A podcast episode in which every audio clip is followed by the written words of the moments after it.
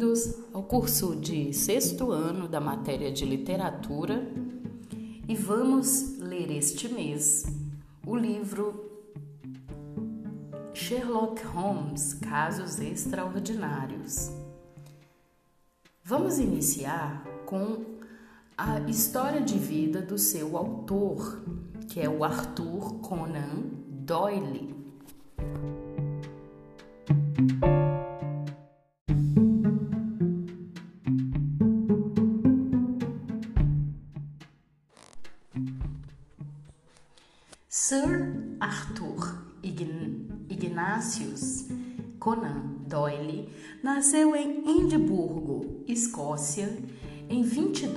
Maio de 1859.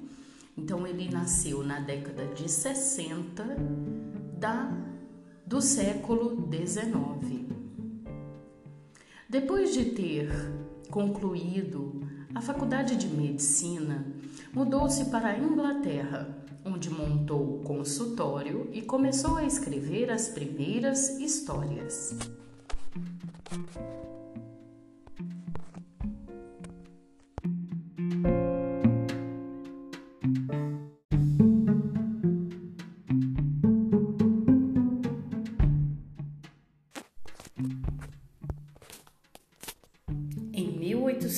1887, publicou o romance Um Estudo em Vermelho.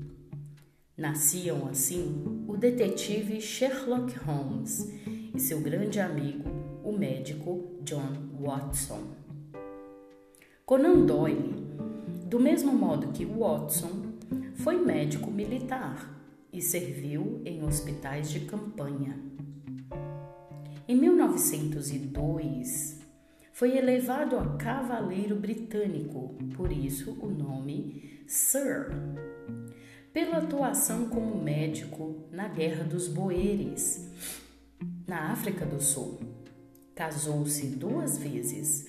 A primeira mulher, Louise, morreu de tuberculose e ele então se casou com Jane Elizabeth. Conan Doyle morreu em 2 de julho de 1930, na Inglaterra. Aqui mostra uma imagem de Conan Doyle e abaixo a capa do livro Um Estudo em Vermelho, que foi o primeiro livro publicado por ele.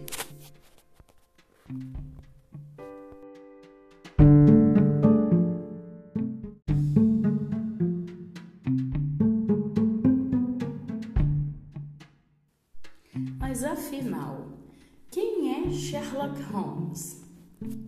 Alto e magro, olhar penetrante e irrequieto, como se estivesse permanentemente avaliando tudo o que acontece em seu entorno. E absorto em reflexões silenciosas. Não podemos esquecer os acessórios: chapéu de tecido quadriculado. E formato absolutamente característico, cachimbo na boca. Mas é a personalidade de Holmes, ao mesmo tempo ácida e intrigante, o que mais apaixona os leitores. Por exemplo, ele adora uma entrada espetacular em cena e é mestre em disfarces, divertindo-se em enganar a todos, principalmente, principalmente a Watson, que nunca o reconhece. Mas algumas fraquezas ou defeitos são ingredientes necessários. Quando não tem nenhum caso para resolver, cai em depressão. Foi com Holmes que os grandes detetives passaram a ser criaturas, para dizer o mínimo, excêntricas e muito convencidos de sua inteligência superior. Holmes sequer pensar, toca seu violino. Pede todos, pede que todos se calem quando os pensamentos são mais profundos e voltados para desatar o nó final de algum mistério. A fala de Holmes clássica é: Sou Sherlock Holmes e é meu dever saber o que os outros não sabem.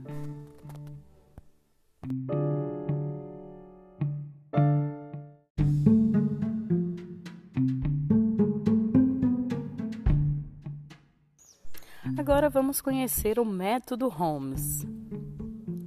A primeira história escrita por Conan Doyle com Holmes foi Um Estudo em Vermelho, um romance de 1887. É nele que Watson e Holmes se conhecem. Assim são apresentados. Holmes já diz ter reparado que Watson andou pelo Afeganistão. Watson fica boquiaberto, mas Holmes, sadicamente, somente páginas e páginas depois, cede às perguntas de seu futuro biógrafo e dá passo a passo de sua brilhante dedução.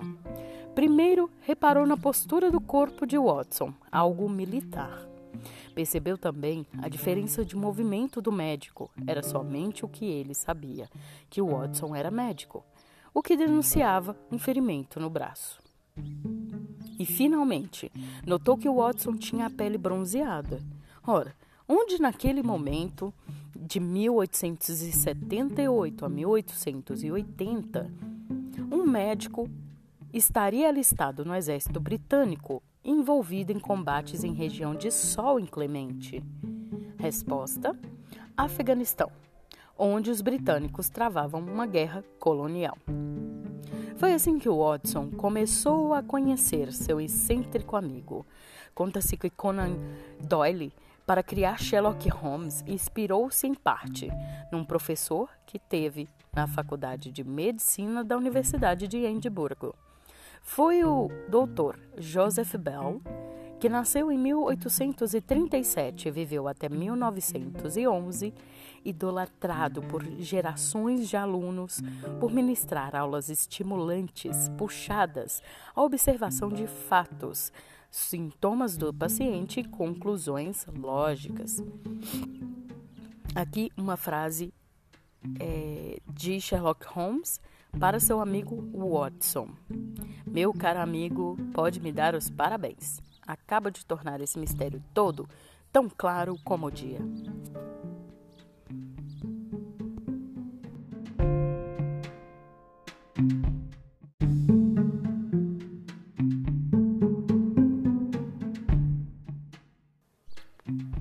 Vamos falar um pouquinho sobre sem ele, Holmes perderia a graça? Nas histórias de Sherlock Holmes, os leitores vão poder apreciar a importância do papel desempenhado pelo Dr. John Watson. É ele quem faz as perguntas que o leitor dirigiria a Holmes se ele estivesse em cena. Assim, Holmes, ao explicar a Watson as etapas de seu raciocínio, mostra como chegou à conclusão ao desvendamento do mistério.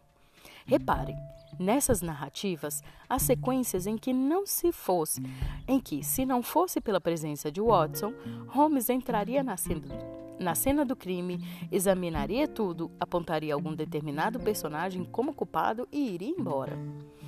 Onde estaria a história? Watson é o tipo de personagem denominado sidekick. O recurso não foi criado por Conan Doyle e, ao que se sabe, é anterior à literatura policial. Mas com a dupla Holmes-Watson, o escritor britânico desenvolveu como nunca antes. De fato, meu caro Holmes, você deve muito ao Dr. Watson. Sidekick. Esse termo embora sem tradução exata para o português, serve para definir o principal ajudante do herói, sendo geralmente lembrado como personagem coadjuvante. É ele quem auxilia o protagonista como seu fiel escudeiro. Alguns sidekicks bem conhecidos são Catatal em Zé Colmeia, Robin em Batman, Barney em Os Flintstones e Dory, Dory em Procurando Nemo.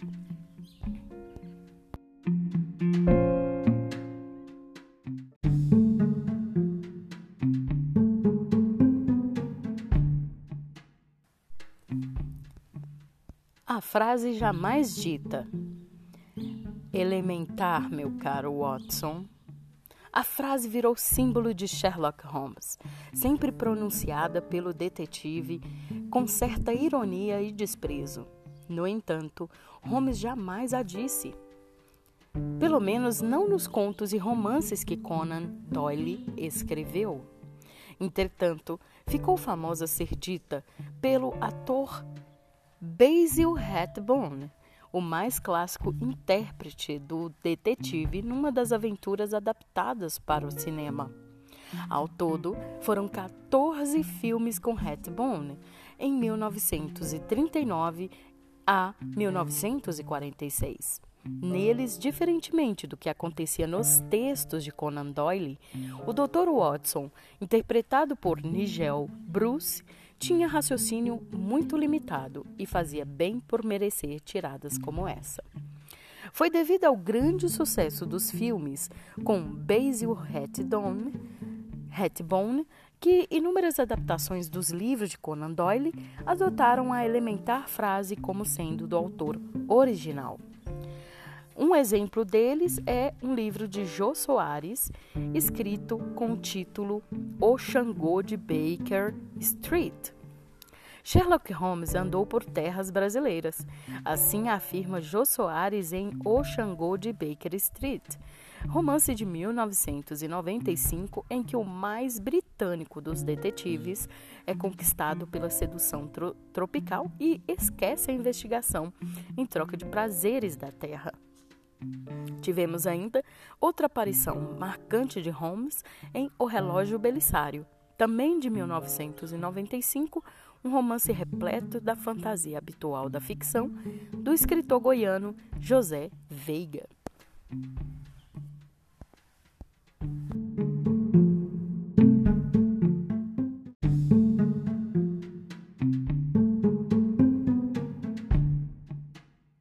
Vamos saber um pouco de história qual era o cenário social, político e econômico da época que Conan Doyle viveu? Bom, seria redundante chamar de majestosa a estátua da Rainha Victoria, parte do monumento Victoria Memorial, sentada no trono que a soberana sustentou por mais de 60 anos, instalada à frente do Palácio de Buckingham sede da monarquia inglesa em Londres. No entanto, não haveria termo mais apropriado que majestoso para aquele símbolo do Império Britânico e de sua história. A era vitoriana durou de 1837 a 1901 e, de fato, deu feição ao mundo. Conan Doyle nasceu no reinado de Vitória em 1859, ano em que Charles Darwin revolucionaria o pensamento científico e a compreensão das pessoas sobre a humanidade ao publicar A Origem das Espécies. Era uma Europa então conturbada.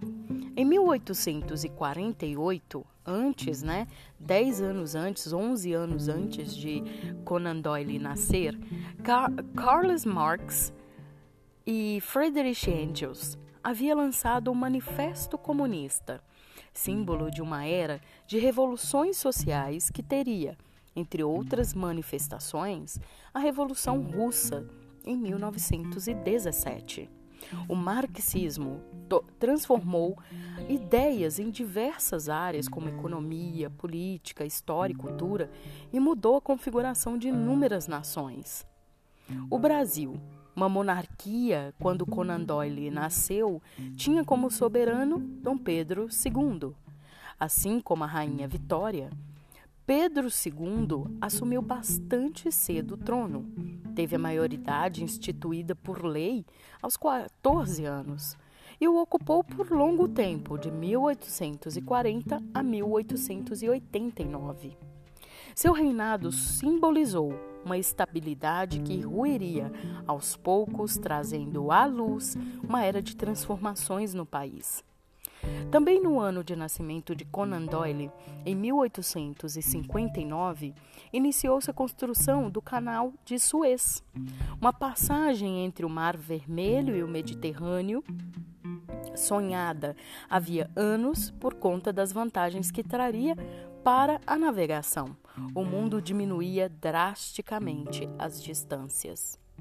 Em 1863, Júlio Verne publicou Cinco Semanas em um Balão, seu primeiro grande sucesso como romancista. O século XIX foi pródigo em grandes ficcionistas.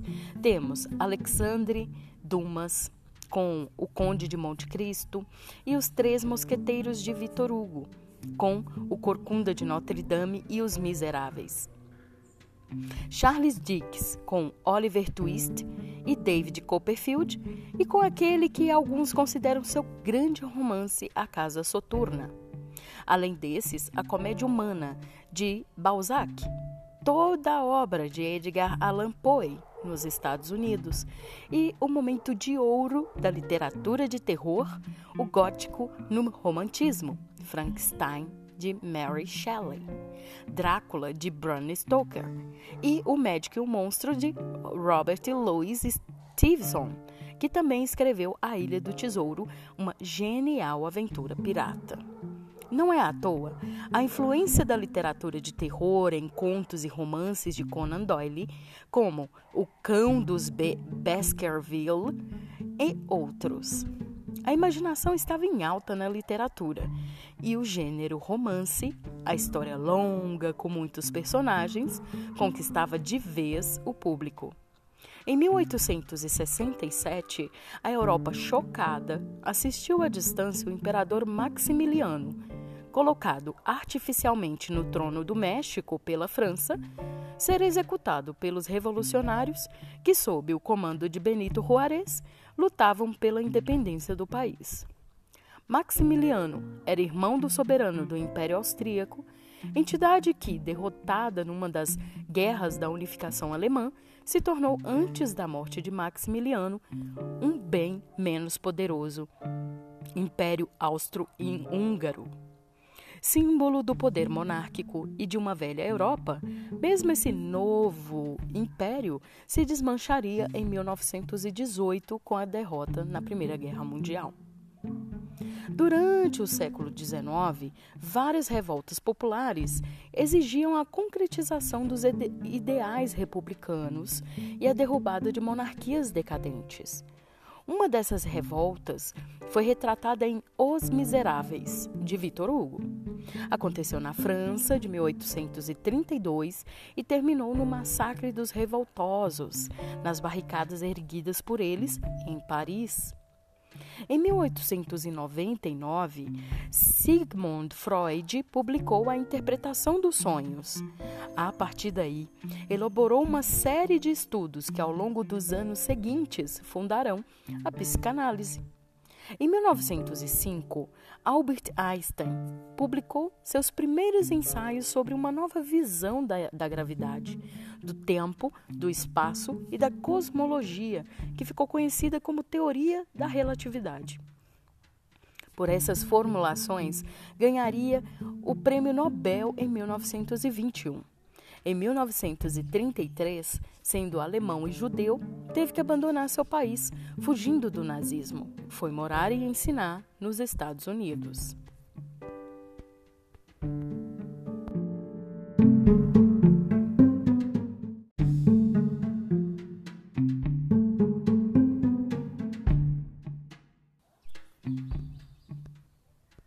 A Primeira Guerra Mundial começou em 1914 Batalhas como a do Somme, em 1916, uma das mais sangrentas da história, mataram cerca de 6,8 milhões, mais um número ainda maior de civis que morreram de outras causas relacionadas ao conflito.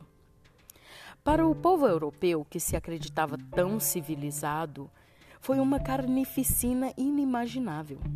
Pela primeira vez, usaram-se tanques de guerras e gases tóxicos, e esses últimos continuaram corroendo os pulmões dos combatentes e matando, mesmo muito depois da guerra.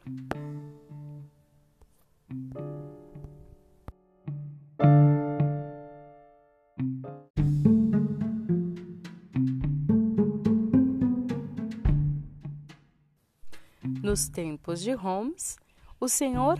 Hyde e Jack o Estripador.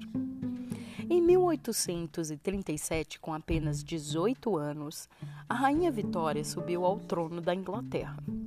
Seus súditos orgulhavam-se de dizer que nos domínios dela o sol nunca se punha, já que o Império Britânico possuía colônias em todos os continentes e latitudes. Vitória morreu em 1901 e seu reinado só deixará de ser o mais longo da história da Inglaterra em setembro de 2015, quando o atual da Rainha Elizabeth II, que vem desde 1952, deverá igualar o de Vitória. Nas suas últimas décadas, entretanto, já se prenunciavam mudanças radicais. Foi a passagem do que parecia imutável pra, para a imprevisibilidade cultural, social e política. Sherlock Holmes e principalmente o Dr. Watson são homens tipicamente vitorianos bem como o próprio Conan Doyle, um comportado cidadão em Londres, mas um soldado, defensor do, do Império nas colônias. Ou quase como O Médico e o Monstro, também uma obra vitoriana do escritor Robert Louis Stevenson, publicada em 1886. Além disso, entre 1914 e 1918, Conan Doyle serviu na Primeira Guerra Mundial, o mais sangrento conflito que a humanidade conheceu até então.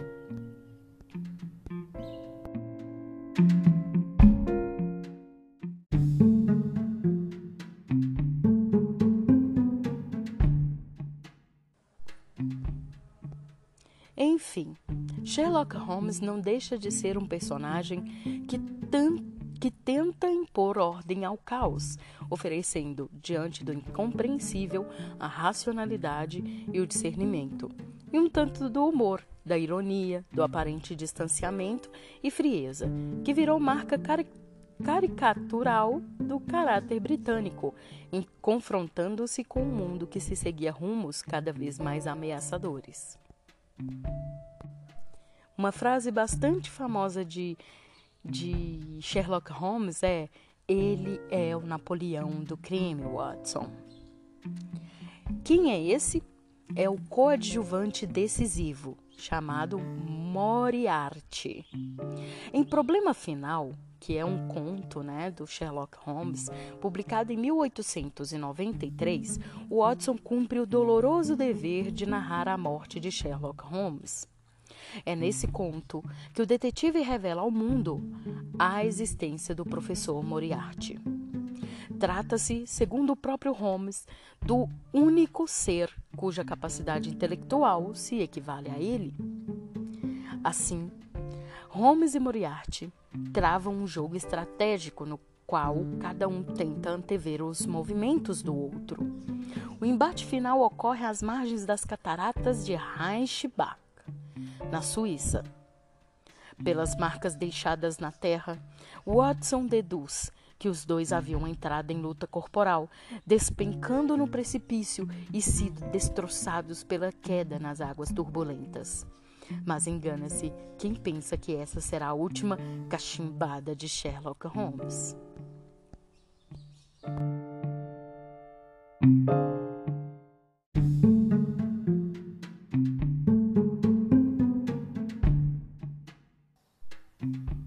Retorno de Sherlock Holmes. Conan Doyle tinha certa mágoa de Holmes.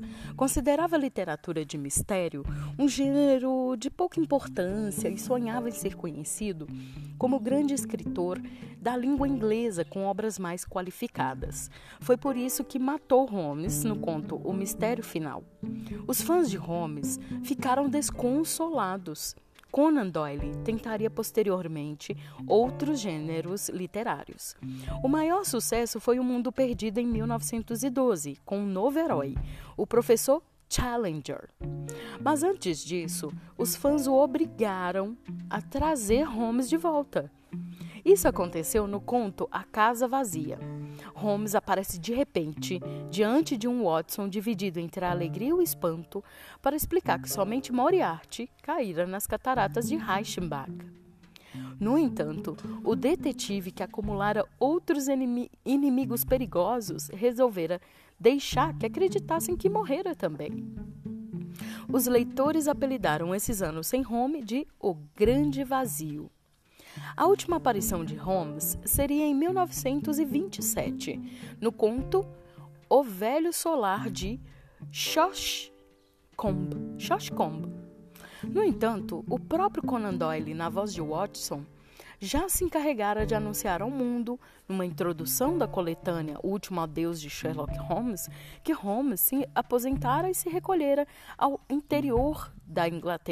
Dedicando-se já idoso e reumático à jardinagem e a alguns estudos científicos, mas não mais à solução de mistérios. As histórias dos contos escritos depois de 1917 situam-se ainda no período anterior. Depois da morte de Conan Doyle, Holmes ganhou uma biografia não autorizada, Sherlock Holmes of Baker Street, que afirma que o detetive morrera em 1957, aos 103, 103 anos de idade. Um, um olha para você ver, um personagem fez tanto sucesso, mas tanto sucesso, que ele ganhou uma biografia desse personagem fictício.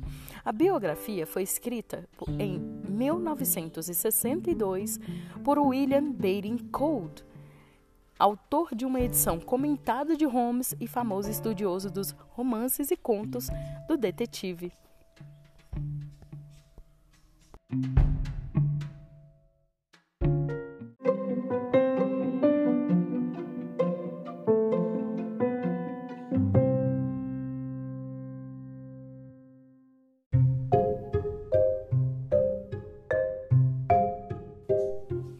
Vamos ao nosso primeiro conto,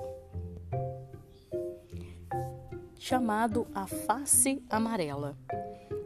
Esse conto tem o título original The Yellow Face. Foi publicado na revista The Strand Magazine em fevereiro de 1893 e no livro The Memories of Sherlock Holmes no ano seguinte. A Face Amarela. Os leitores bem sabem que eu, Dr. John Watson, relatei dezenas de casos que foram solucionados pela inteligência e lógica de meu amigo Sherlock Holmes. Sabem também que foram poucas as vezes que registrei insucessos em sua brilhante carreira. Confesso que não escondo as derrotas. A verdade é que as vitórias de, de Sherlock foram constantes, sempre que ele se dedicou a esclarecer mistérios ou crimes que pareciam impossíveis de resolver pela maior parte da humanidade. Mas também amargou, nesses tantos anos em que convivo com ele, alguns equívocos. É o que ocorreu neste caso que denominei a face amarela. Tudo começou quando um homem, em nosso, em nosso escritório da rua Baker, quando surgiu um homem em nosso escritório da rua Baker, 221B, entrou sem bater a porta. Estava bem vestido e tinha um chapéu na mão.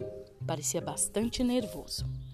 Eu lhe daria uns trinta e poucos anos e disse: Peço-lhes desculpas, cavalheiros, disse ele um tanto embaraçado. De devia ter batido, mas o fato é que estou sem dormir direito há algumas noites e passou a mão na testa, dirigiu-se ao sofá. Diria que mais caiu sobre ele do que sentou. Algumas noites sem dormir cansam mais os nervos do que o trabalho, disse Holmes, com um jeito de intimidade que sempre coloca à vontade as pessoas que o procuram. E em que posso ajudá-lo? Quero seu conselho, senhor. Não sei o que fazer. Toda a minha vida parece estar afundando. O senhor quer me contratar como detetive? Não, é, não é bem isso. Quero a sua opinião porque sei que o senhor é um homem especial que desvenda mistérios e conhece a alma humana. Preciso de um conselho, até para saber o que devo fazer depois. O homem falava pausadamente, mas o tom de sua voz mostrava que seu assunto era doloroso. Continuou depois, com o rosto ruborizado. É tudo tão estranho, tão delicado. É horrível discutir o comportamento da esposa com dois homens que nunca se viu antes, mas estou no fim das minhas forças e preciso do conselho. Meu caro senhor Grant Murrow, começou Sherlock Holmes. Nosso visitante saltou do sofá. O quê? gritou ele. O senhor sabe o meu nome?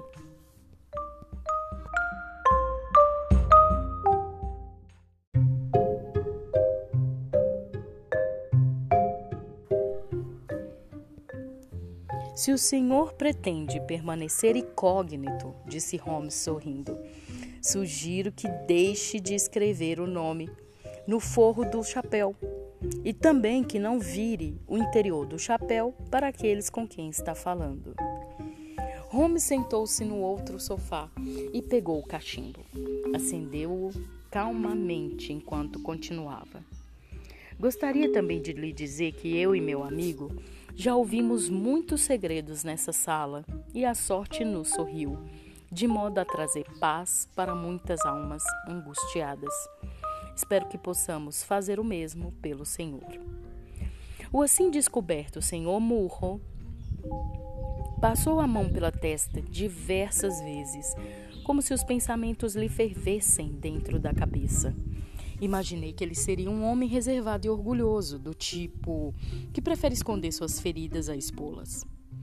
Mas num gesto súbito, esmurrou a mão que segurava o chapéu, com quem nada mais tem a perder, e começou a falar.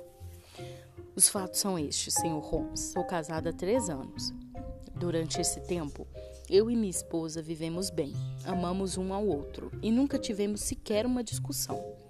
Agora, desde a última segunda-feira, ergueu-se uma barreira entre nós.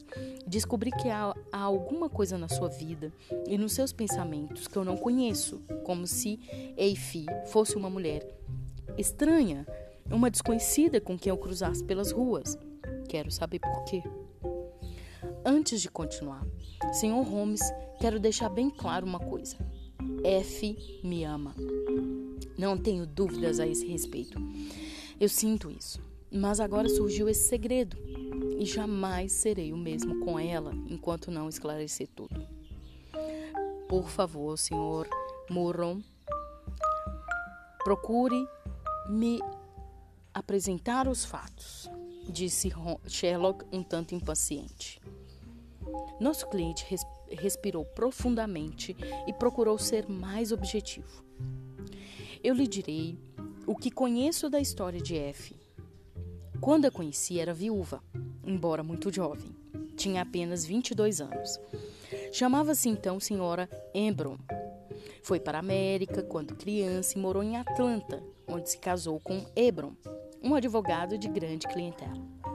Tiveram uma filha, mas aconteceu uma terrível epidemia de febre amarela e tanto o marido como a menina adoeceram. Vi a certidão de óbito do marido essa desgraça abalou a pobre F a tal ponto que ela voltou para a Inglaterra para morar com uma tia solteira em Londres. Não se mudou para cá por necessidade, Sr. Holmes. O marido a deixou muito bem de dinheiro. Ela possuía um capital de 4.500 libras. Eu também não sou pobre. Trabalho com cereais e ganho em torno de 800 libras anuais. Na ocasião de nosso casamento, eu e F resolvemos alugar uma casa no campo em Norbury. É um lugar muito bonito, mas afastado da cidade. Na verdade, entre nossa fazendinha e a estação de trem, só existe uma casa no caminho, um pequeno chalé desabitado.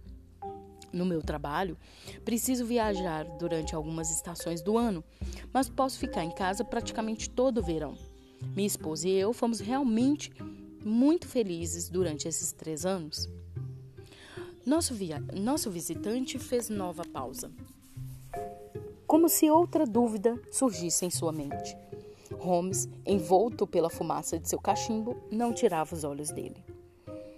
Antes de continuar, gostaria de esclarecer outro ponto. Quando nós casamos, minha esposa passou todos os seus bens para o meu nome, mesmo eu sendo contra isso.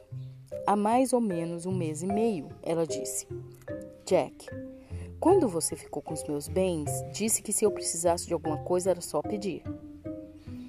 Claro, eu falei. O dinheiro é todo seu. Ela me pediu então 100 libras. Confesso que me assustei com o valor. Porque imaginei que ela quisesse apenas um vestido novo ou algo assim. 100 libras é dinheiro para mais de 10 vestidos. Para quê? perguntei. Ora, não pensei que você me fizesse tal pergunta. Eu quero esse dinheiro, só isso.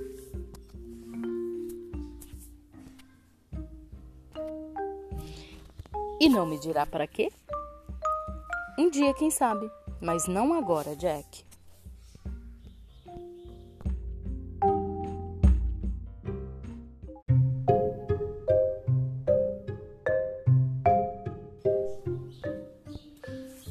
Pois bem, senhores, não insisti mais. Confesso que era um primeiro segredo entre nós, mas dei-lhe um cheque e não pensei no assunto. Pode ser que isso nada tenha a ver com os fatos que contarei a seguir, mas. Às vezes, senhor Murrow, um detalhe simples revela mais mistérios do que se supõe. Completou Holmes. Continue. Yeah, bem, eu lhes disse como nossa fazendinha era afastada da cidade e mencionei um chalé desocupado. Na verdade, ele agora não está mais vazio. Na última segunda-feira, passei pelo chalé durante meu passeio matinal e vi sinais de ocupação na casa. Movido pela curiosidade, olhei para as janelas superiores do chalé e vi um rosto. Senhores, não posso explicar a terrível sensação que me bateu. O frio que senti gelar a espinha ao ver aquela, aquela figura. Estava um tanto distante, não podia captar direito a feição, mas. Ai, Deus me perdoe. Aquilo não parecia humano. Não saberia dizer se era de homem ou de mulher. Era uma face lisa, amarelada, quase brilhante. Fiquei tão transtornado que resolvi saber mais sobre os moradores do chalé. Mal me aproximei da casa, o rosto desapareceu da janela. Bati à porta e surgiu uma mulher magra, com jeito de empregada. Tinha um forte sotaque do norte da Grã-Bretanha. O que quer? disse a mulher com cara enfesada. Sou seu vizinho, é, mora ali, disse, indicando minha casa. Vejo que a senhora se mudou faz pouco tempo. Se precisar de alguma coisa, estamos às ordens. Está bem, chamaremos quando precisarmos, disse a mulher batendo a porta. Claro que fiquei aborrecido com a grosseria e tentei não, não pensar a respeito. Mas aquele rosto terrível não saía da minha cabeça. À noite, antes de deitar, mencionei para F que o chalé estava ocupado. Como ela, ela é um pouco impressionável, nada contei sobre o rosto pavoroso ou o fato de ter conversado com a empregada mal educada. O senhor Muro fez mais uma pausa. Perdeu-se ainda em seus pensamentos, mas nem eu nem Holmes nada dissemos que o impedisse de continuar a confidência. Tenho um sono de pedra, senhores. Minha família costumava brincar que, dizendo que nenhuma bomba conseguiria me acordar. Pois bem, não sei que estranho acaso me despertou naquela noite. Meio dormindo, meio acordado, percebi que minha esposa tinha se levantado da cama e estava se trocando. Pensei em dizer alguma coisa, mas vi a expressão de seu rosto iluminado por uma vela. E o que vi, senhores, me abalou mais que tudo. F estava pálida, com uma expressão de criminosa, enquanto ajeitava a capa e verificava se eu ainda dormia. Ouvi quando ela saiu, desceu a escada e destrancou a porta da frente. Confirmei o horário no relógio da cabeceira. Eram três horas da manhã.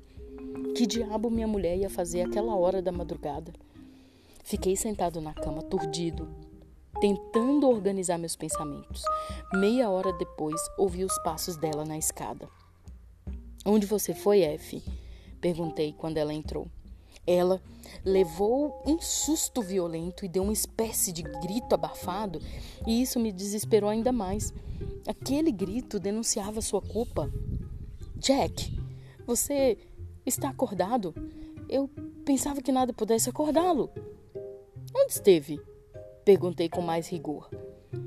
Hum, não me espanta que você tenha acordado. Ela se desfez da capa, mas reparei nos dedos trêmulos e na voz que tentava ser jovial. Mas me ocorreu hoje algo que jamais aconteceu na vida.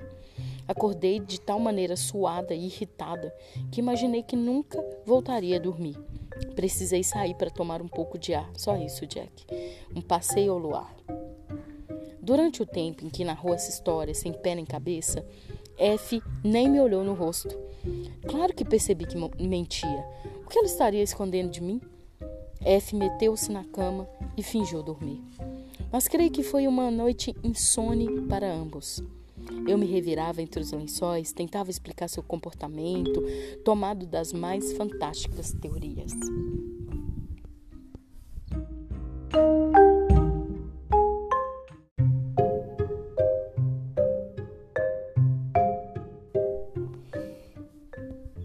Na manhã seguinte, nosso desjejum foi um dos mais tensos desde que nos casamos. Mal trocamos algumas palavras e eu saí.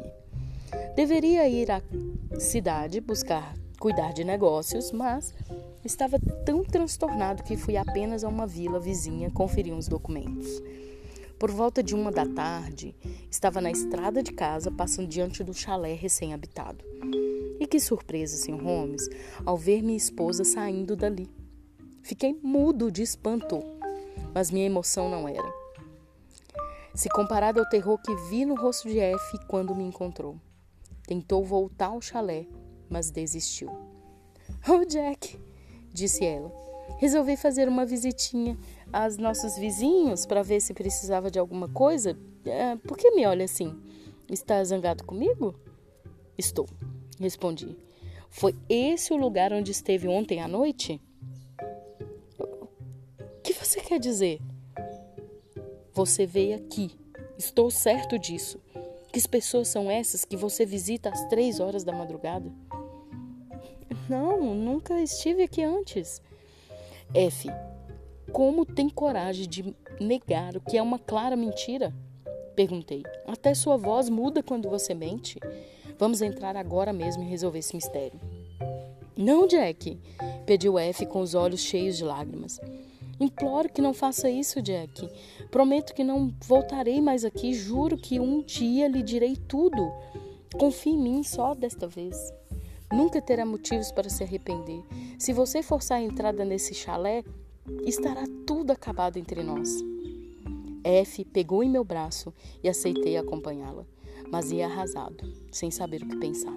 E ao olhar para trás, vi na janela do chalé aquele mesmo rosto medonho, brilhante, fantasmagórico. O senhor Muron tinha uma expressão terrível no olhar, como se a visão ainda o perturbasse. Holmes ofereceu ao nosso visitante uma bebida e um charuto, mas o desamparado narrador preferiu prosseguir no seu relato, falando com mais pressa e nervosismo. Sr. Holmes, fiquei os dois dias seguintes em casa e F não traiu sua promessa. No terceiro dia, porém, tive a certeza de que ela havia retornado ao chalé.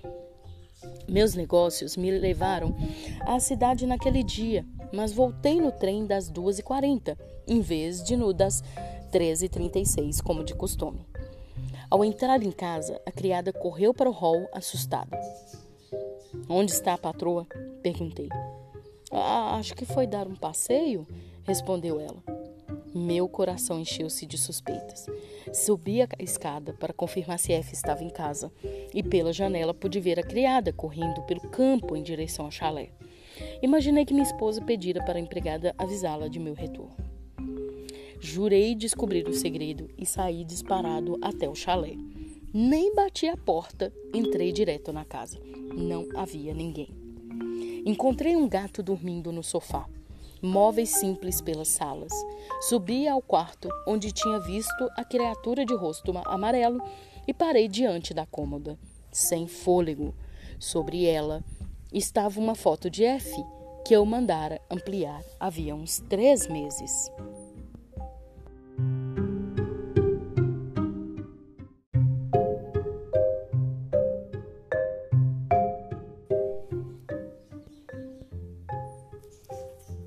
Quanto tempo, senhores? Fiquei ali naquele quarto vazio, perdido em ideias sombrias, olhando o retrato de minha esposa por longos minutos. E quando voltei para casa, F me esperava no hall. Jack, disse ela, sei que prometi não voltar ao chalé e, e que, quebrei a promessa, mas se você soubesse das circunstâncias, sem dúvida alguma me perdoaria. Então me conte, eu falei. Não posso, Jack, ela gritou. Enquanto você não me disser quem mora nesse chalé e por que sua foto está lá, não pode existir a menor confiança entre nós. Eu lhe disse saindo de casa.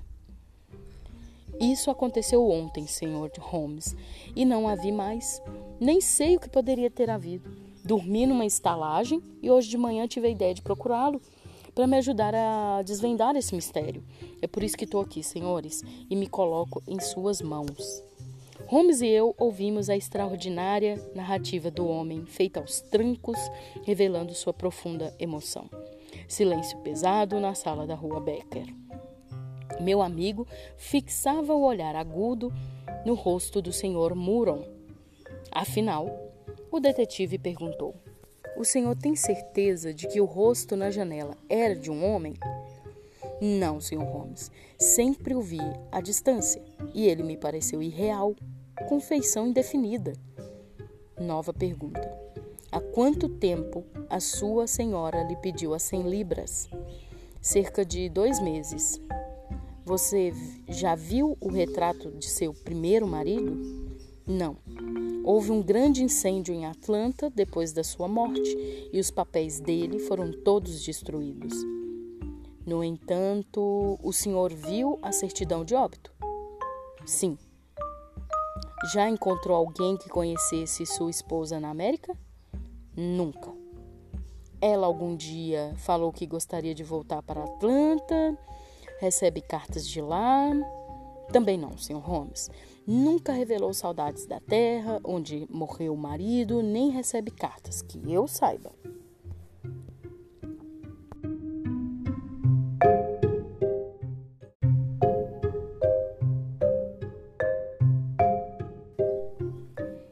Pois bem, concluiu meu amigo, erguendo-se como se encerrasse o caso por aquele momento. Preciso pensar um pouco mais. Se os moradores retornarem ao chalé, não force sua entrada na casa. Mande-me imediatamente um telegrama. Pegarei o trem para Norbury e creio que resolveremos tudo. Dizendo isso, Holmes despediu-se do desventurado senhor Grant Murrow. O que acho, Watson? Perguntou, perguntou meu amigo quando ficamos a sós. Acho que tudo isso cheira mal, falei com franqueza. Sim, acredito que há uma chantagem nessa história. E quem seria o chantagista? perguntei. Deve ser esse indivíduo que mora lá no chalé e tem a foto da esposa de Muron tem alguma hipótese, Home? Sim. Não ficaria surpreso se o primeiro marido estivesse no chalé. Por que pensa assim? Então, tive o prazer de acompanhar a atitude tão arrogante como atraente da natureza dedutiva de meu amigo Sherlock. Ele vagarosamente acendeu o cachimbo e, enquanto a fumaça fazia volteios no ar, foi desfilando sua coleção de hipóteses. Elementar, meu caro Watson, essa mulher se casou na América. Seu esposo deve ter contraído uma doença terrível. Ficou leproso ou imbecil, por exemplo. Ela fugiu e voltou para a Inglaterra. Mudou de nome e começou nova vida. Casada havia três anos, sentia-se segura.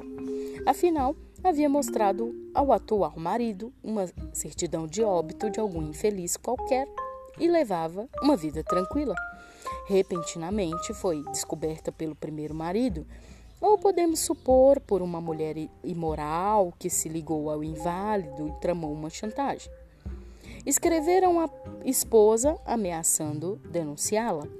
Para acalmar os ânimos, a senhora Munro enviou as 100 libras aos chantagistas, mas eles acharam pouco e quiseram dar o golpe mais de perto. Quando o senhor Murrow falou à esposa que o chalé estava ocupado, ela imaginou que ali estavam seus perseguidores. Foi ao chalé de madrugada para convencê-los a deixá-lo em paz. Não teve êxito e tentou novamente no dia seguinte, sendo flagrada pelo marido. Prometeu ao senhor Murrow não retornar ao local. mas dois dias depois descumpriu a promessa, levando também a fotografia que eles exigiam. Informada pela criatura do retorno do senhor Muro, a esposa se desfez do ex-marido e de sua cúmplice por uma porta dos fundos. Isso explica o fato de o chalé estar desabitado. Mas, se não me engano, nosso cliente descobrirá que não ficou assim por muito tempo. O que acha dessa minha hipótese? São apenas hipóteses, Sherlock. Eu, eu respondi, não de todo convencido. Pelo menos explica todos os fatos. Bem, vamos almoçar. Nada podemos fazer até nosso amigo nos avisar que os moradores voltaram ao chalé. Não esperamos muito tempo. À hora do chá, recebemos um telegrama do, de Muro. O rosto foi visto outra vez à janela. Vou esperá-los no trem das sete e nada farei antes de chegarem. O senhor Muro nos esperava na estação. Reparei que seu rosto estava pálido e ele parecia muito agitado.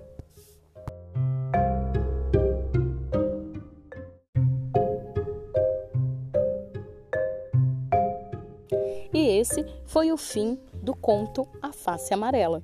Até a próxima leitura.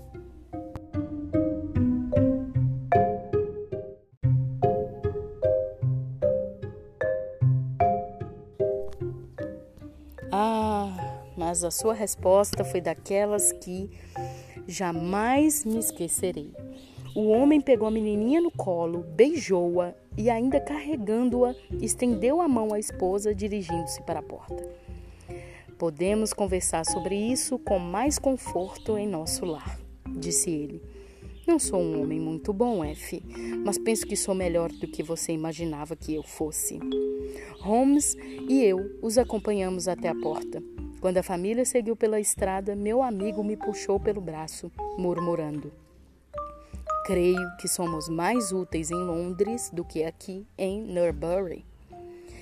Durante a viagem de trem até a capital, Sherlock não disse uma única palavra sobre o caso. Só bem tarde da noite, já na rua, já na sala da rua Becker, Holmes se atreveu a fazer uma confidência. O Watson se alguma vez você me vir muito confiante em minhas hipóteses, ou se eu mostrar menos atenção a um caso do que ele merece, tenha bondade de dizer em meus ouvidos a palavra Norbury. Ficarei infinitamente agradecido. Sherlock Holmes foi para seu quarto e confesso minha alegria em saber que meu amigo havia errado tão flagrantemente em suas deduções. A realidade nos apontou um desfecho muito mais comovente e expressivo do que a hipótese da chantagem vulgar.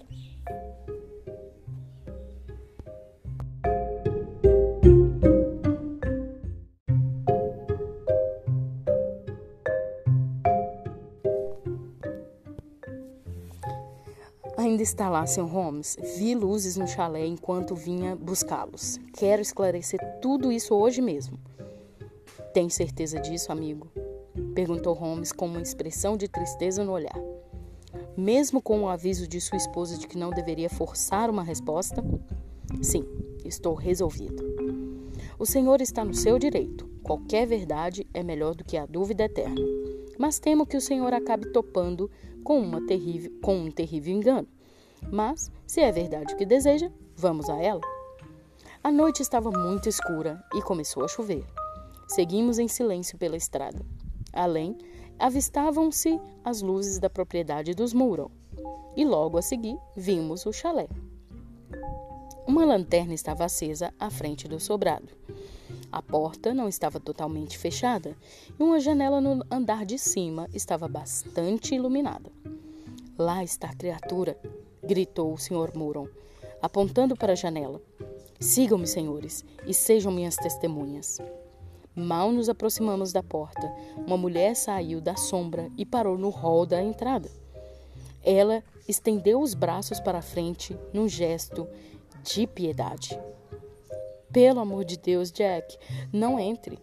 Eu pressentia que você viria aqui nesta noite. Pense melhor, querido. Confie em mim, não se arrependerá.